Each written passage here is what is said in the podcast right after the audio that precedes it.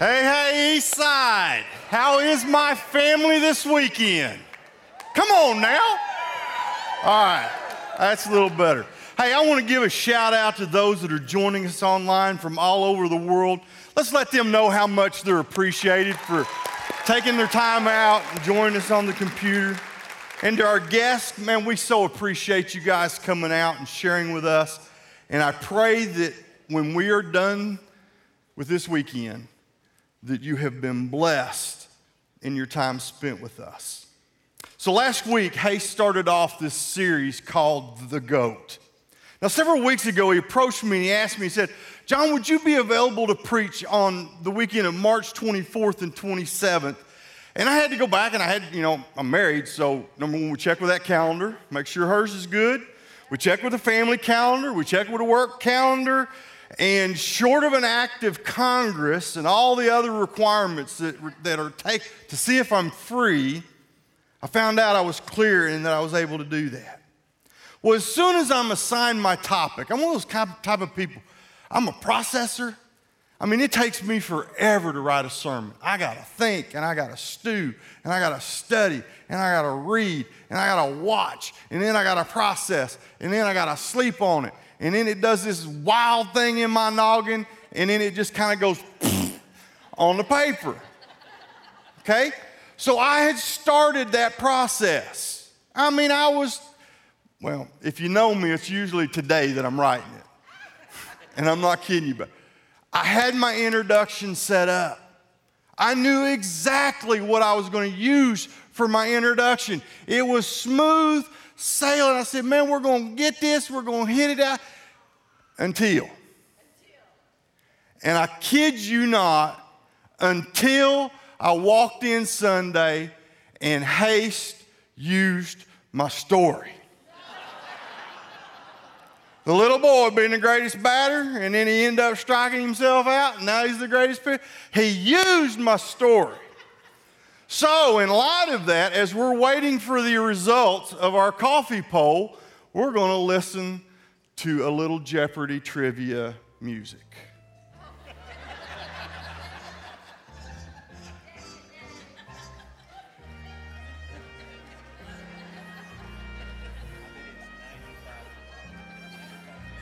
All right, is our poll up? Do we have a winner? Winner, winner. Winner. More, more music.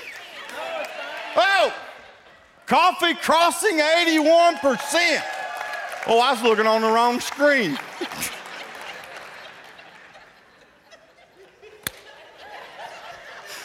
Why in the world did they let me do this?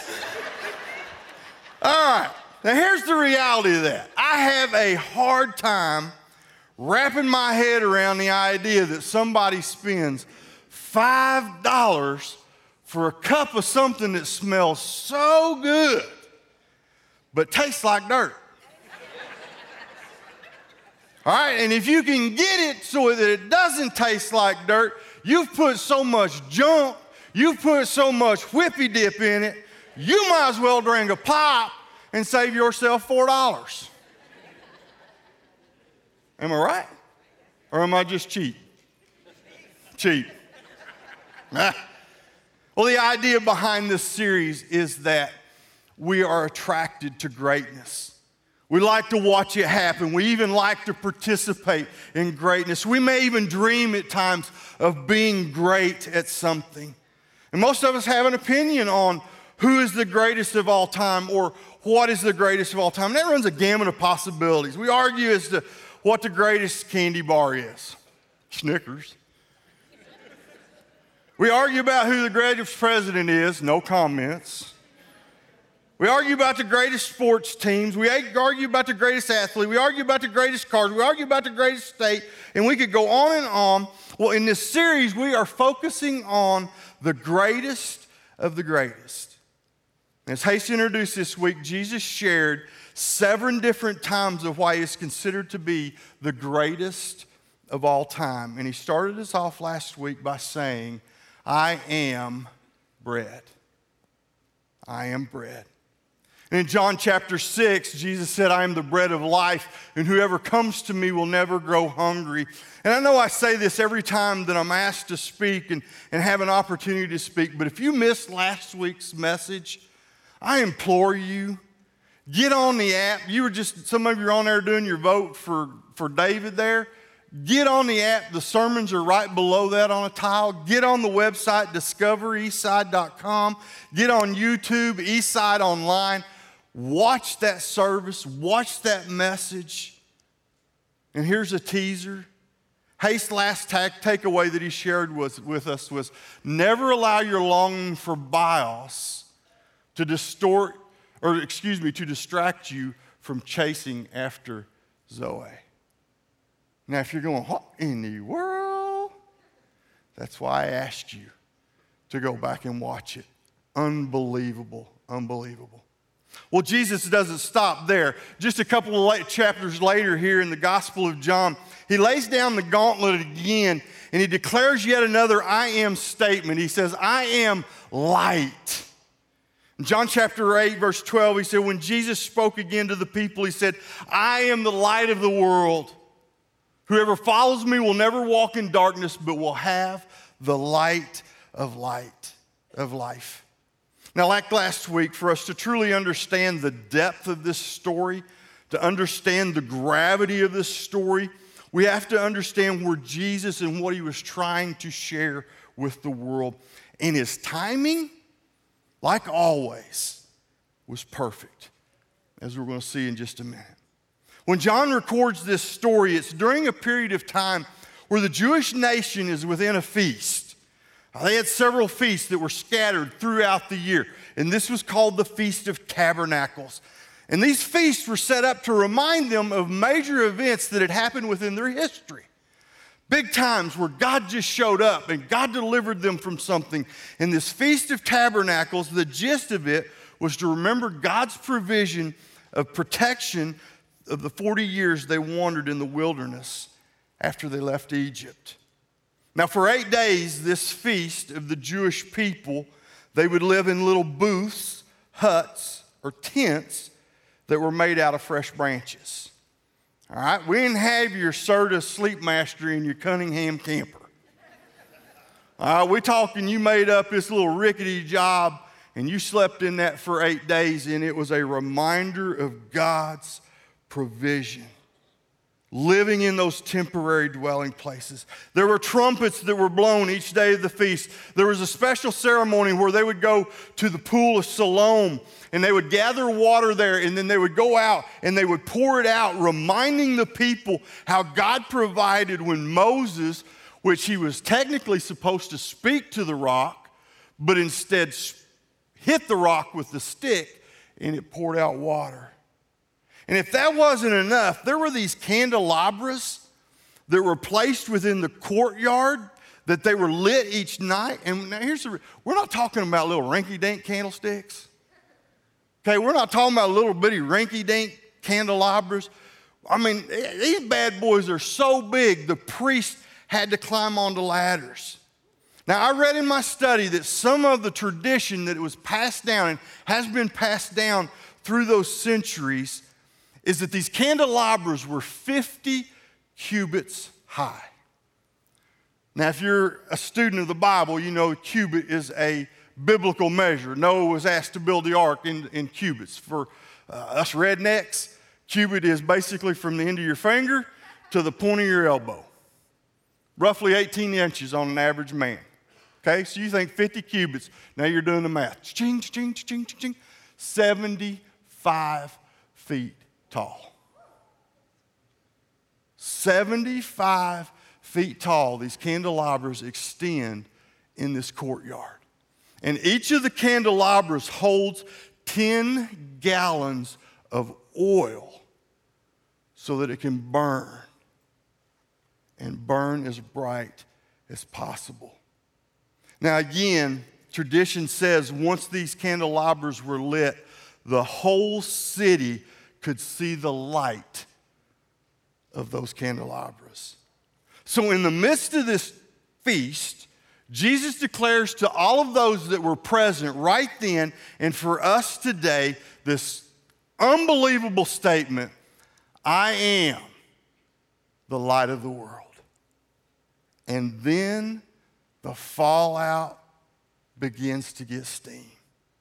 You see, Jesus has had several controversial t- teachings where he would say something and he would teach something, and the religious leaders would get upset about it and they would, they would take offense to it and, and they, would, they would bicker back and forth and, and they would debate about it.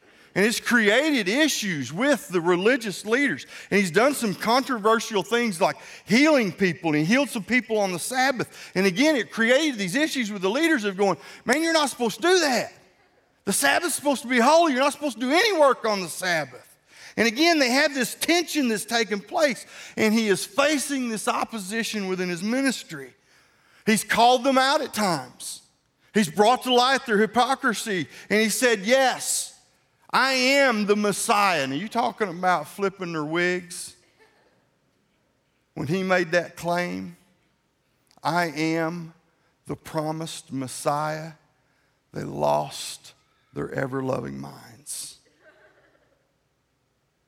And then Jesus makes this incredible declaration about himself I am the light of the world. Now, you can read all about that fallout. It starts right in the next verse, verse 13. We don't have time to deal with that this weekend. But getting to the root cause of this issue, what was the religious leaders' problem with Jesus staking claim that I am the light of the world? It was because Jesus again was equating himself with God. And from this one mighty claim, he is claiming, I am the greatest of all time. And they considered that to be utter blasphemy. Well, let's look at what this idea of light and Jesus claiming to be not, now you remember this is key, not a light, but the light. The first purpose we see of light in verse 12 is that light directs. John 8, verse 12 again, when Jesus spoke again to the people, he said, I am the light of the world. Let's break this down a little bit. God's use of light in giving direction is nothing new here. Okay, this is nothing new. This is old hat. And to be honest, I think it's a major reason why the religious leaders are having such a problem and are so upset after Jesus' claim. I want you think back with me all the way to the beginning. Yes, all the way back to the beginning in Genesis 1. Look at Genesis 1. In the beginning, God created the heavens and the earth. Now, the earth was formless and empty, darkness was over the surface of the deep. And the Spirit of God was hovering over the waters, and God said, Let there be light. And there was light. So here is the Father God speaking the world into existence. One of the first steps of that creation was to create light simply speaking it into existence, not a wave of the hand, no fancy sleight of hand. He just simply said, Let there be light. In his omnipotence of being the all powerful God that we worship and serve, light came forth. So when Jesus claims and declares I am. These religious leaders, again, they're going back in their mind. They're going back in time to where when, when, when Moses was getting ready to go before Pharaoh, and, and Moses is kind of arguing with God, and I know that I'm the dude to do this, and I don't know who am I supposed to tell? And, and God just simply says, Tell him, I am sent you. So these religious leaders are going to that statement, I am. And they would think of that creation story of God creating the I am that spoke it into existence. And here's in, this, in their minds this itinerant preacher, a nobody to them, claiming to be I am. And they were not happy at all. And we talked earlier about these candelabras that were in, in the temple that, that were so big, those huge lamps were there again to represent the presence of God when they were wandering in and through the wilderness. If you go back to Exodus chapter 13, again, this is just simply stuff that's coming back to these religious leaders' minds. They know it, they understand it, they saw it, they experienced, they heard it all the way down the line. By day, the Lord went ahead of them in a, pillar, in a pillar of cloud to guide them on their way, and by night, in a pillar of fire to give them light so that they could travel by day or by night. Now, what you think about how cool would that be? I mean, you need to go somewhere, you know, Israel need to go somewhere. God just shows up and you got this big old flaming set. What's a pillar? I guess it's just a big old tall thing, like a pillar on a porch. Or is a pillar you sleep on? Sorry. I couldn't resist. I'm gone now. Um, you see, well, when they didn't know where to go, they didn't know where to turn, all they had to do, it wasn't rocket science. All they had to do was look for the cloud or look for the fire and follow wherever it led. See, light directs. How many of you ever gone splunking, caving? Man, I used to love going into caves and exploring as long as I had a good light. That is a very important key, a good light. And if you're smart, you got a spare because you never know. My pop loved caving. In fact, one of my earliest memories of a family vacation was where we left Tennessee and had driven up to Mammoth Cave, Kentucky. Uh, we camped out in the campground, and the raccoons got in the trash that night, and he was trying to chase them off. And the next day, we go into, uh, into the cave, and we did the historical tour. I think that's what it's called now.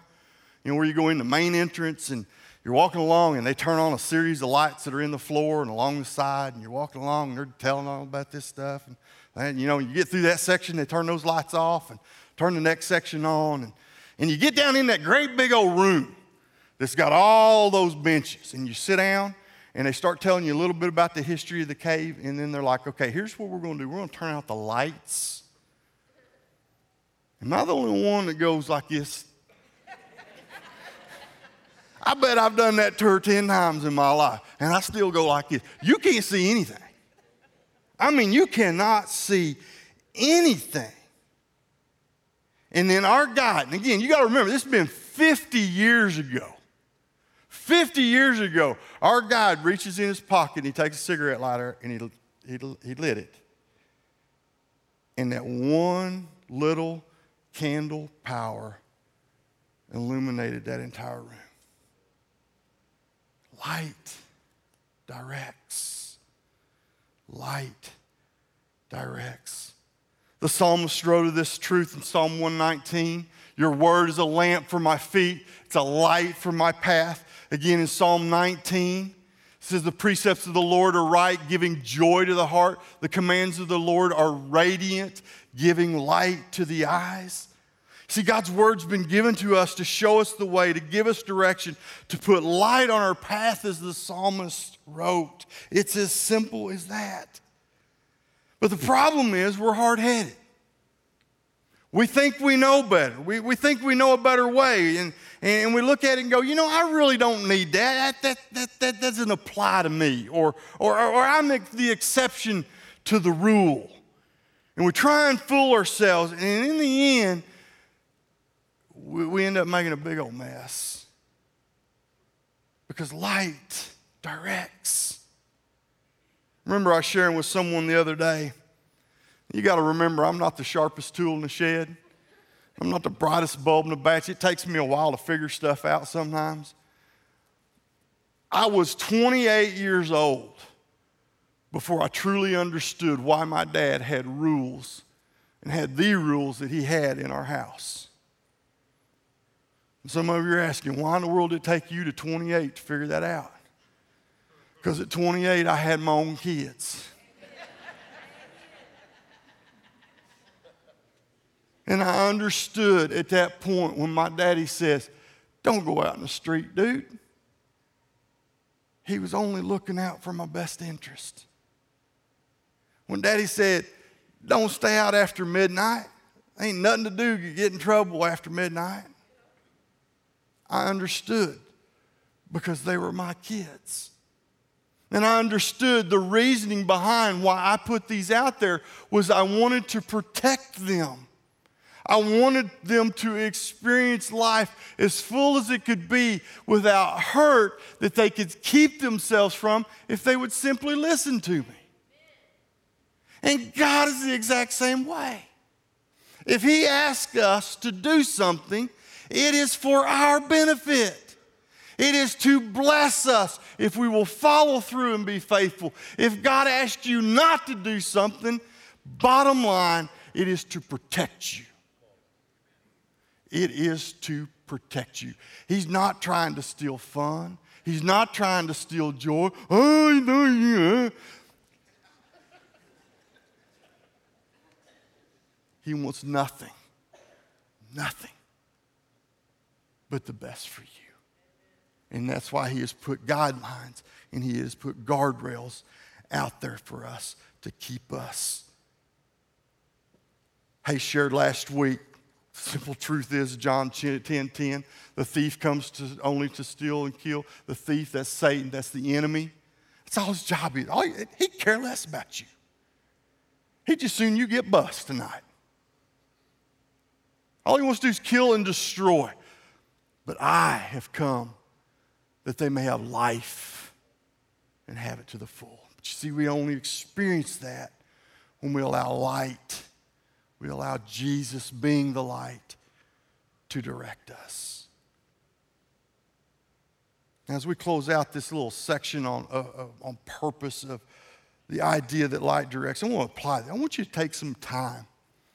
You can do it right now. You can do it tonight. You can do it on drive home. You can do it as you lay in bed tomorrow morning. Because somewhere this weekend, I want you to just stop and think.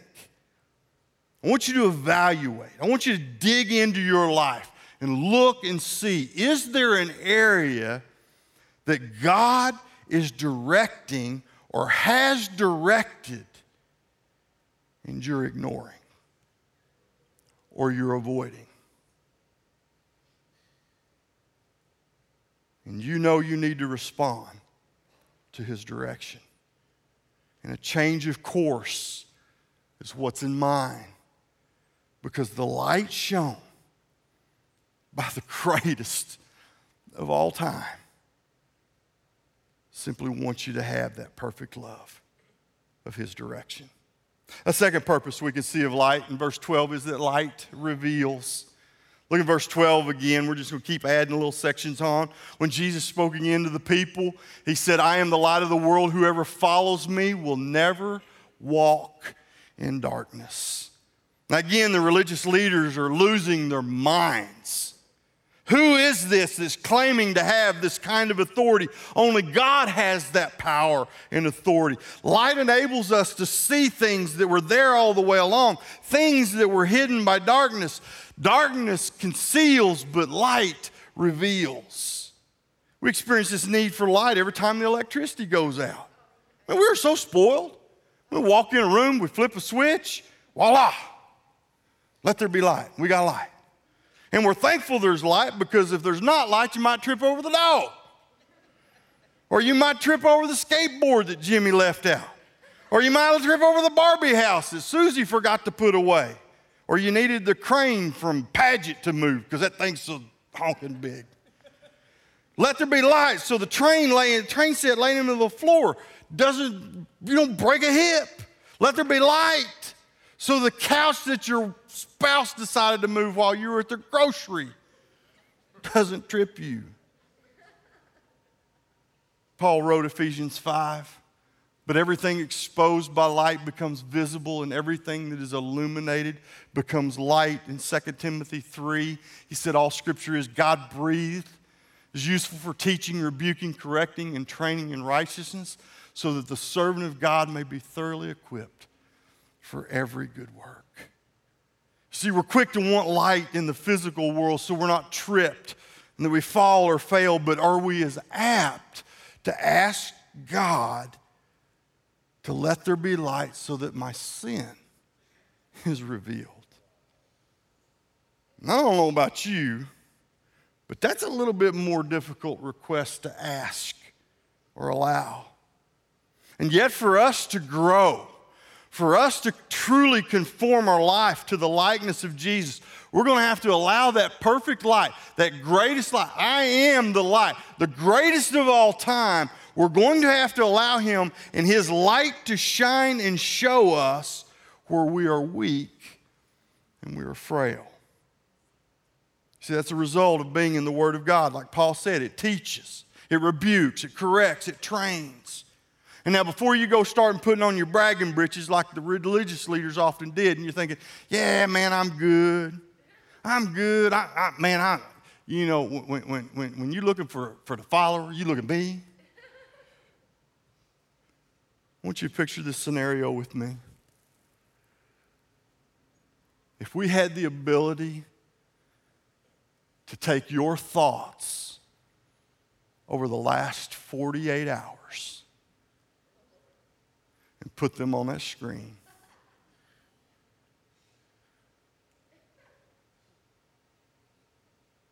What you thinking? Most of us are crawling under the chair.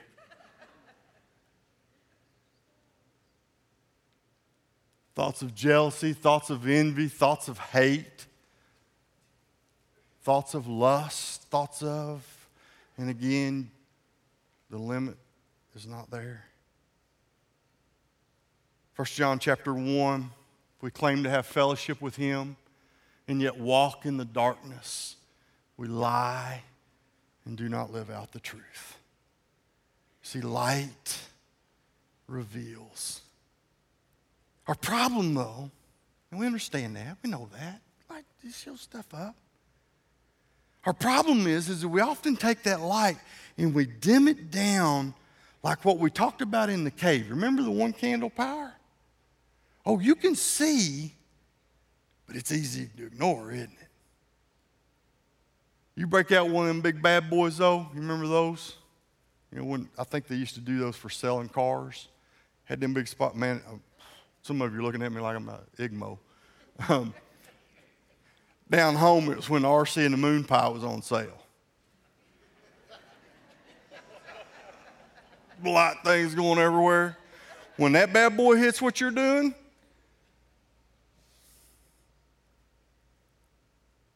what we need to do is to allow the light of the greatest of all time to reveal those areas we need to repent, where we need to confess, and enjoy the freedom that comes from the forgiveness that God's promised us. C.S. Lewis once said, I believe in Christ like I believe in the sun, not only because I see it, but because by all things all it is seen. Here's a harsh truth that we often forget. I think we often think, well, we're getting away with something. Um, you know, we have these secret sins, we have these secret uh, we have these secrets and we might be able to hide that from family, we might be able to hide that from friends. But the truth is, you can't hide that from God. It's not possible. He knew you did it before you did it. Now, wrap back your head around that for a minute. He knew you were going to do it before you did it. Light reveals. And again, just a little application. Again, I want you to dig in. I want you to evaluate. I want you to look at your life. Is there an area in your life that you need the greatest of all times light to reveal in your life? Is there a sin that you need to confess? Is there a secret that you need to get out so that true healing can begin? Healing that comes only through Jesus. Third purpose of light we see in verse 12 is that light provides life. Look again in John 8. When Jesus spoke again to the people, he said, I am the light of the world. Whoever follows me will never walk in darkness, but will have the light of life. Think about this. Light set our biological clocks, light set the circadian rhythm. Light supplies the energy for life to grow. Without light from the sun, plants die, and so would we. Light is a life giving process. Many of you ever had a trampoline in the back? Quill, it's coming, brother. You're going to have a trampoline. And I know you love your grass and you like to cut your grass, you make that grass look. You're going to be moving that bad boy because when you don't, Sun can't hit it, your grass dies. Some of us got great big trees in the back. I couldn't grow grass in my backyard for love nor money because there is too much shade.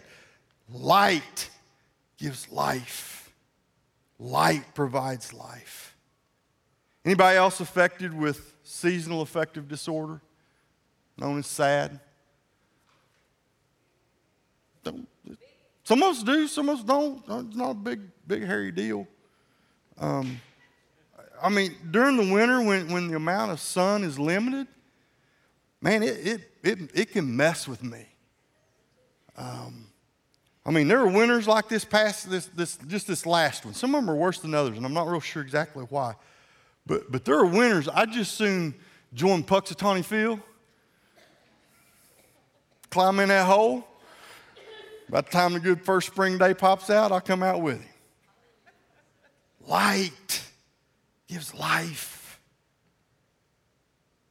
John opened his gospel in the first chapter with this In him was life, and that life was the light of all mankind. The light shines in the darkness, and the darkness has not overcome it. There is no one else in which life, true life, is found. It is Jesus, and Jesus alone. Again, as we close out on this little section here, this, this thought that light provides life. There's a lot of us that have chased after a whole lot of things trying to find life, trying to find purpose in life.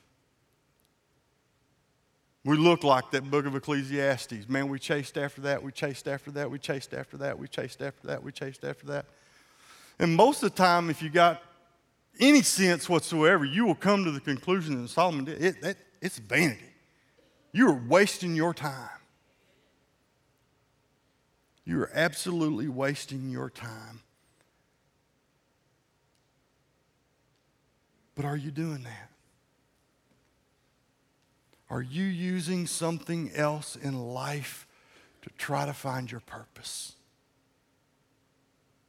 It could be work. It could be jobs. It could be family. It could be hobbies. That's all good stuff. There's nothing wrong with that. But if that's where we're trying to find the source of life, we're going to be sorely, sorely disappointed. You see, it's only in Jesus, the greatest of all time, that we can and will experience the true light of life. Would you pray with me? Father God, we thank you for the truth of your word. Father, for this, this, this word picture that John wrote of Jesus, of being the great I am, that he is the light, the, the light of the world.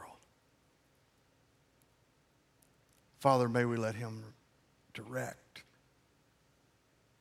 May we let him reveal and let him fill us with life. It's in our son in your son's name I pray. Amen.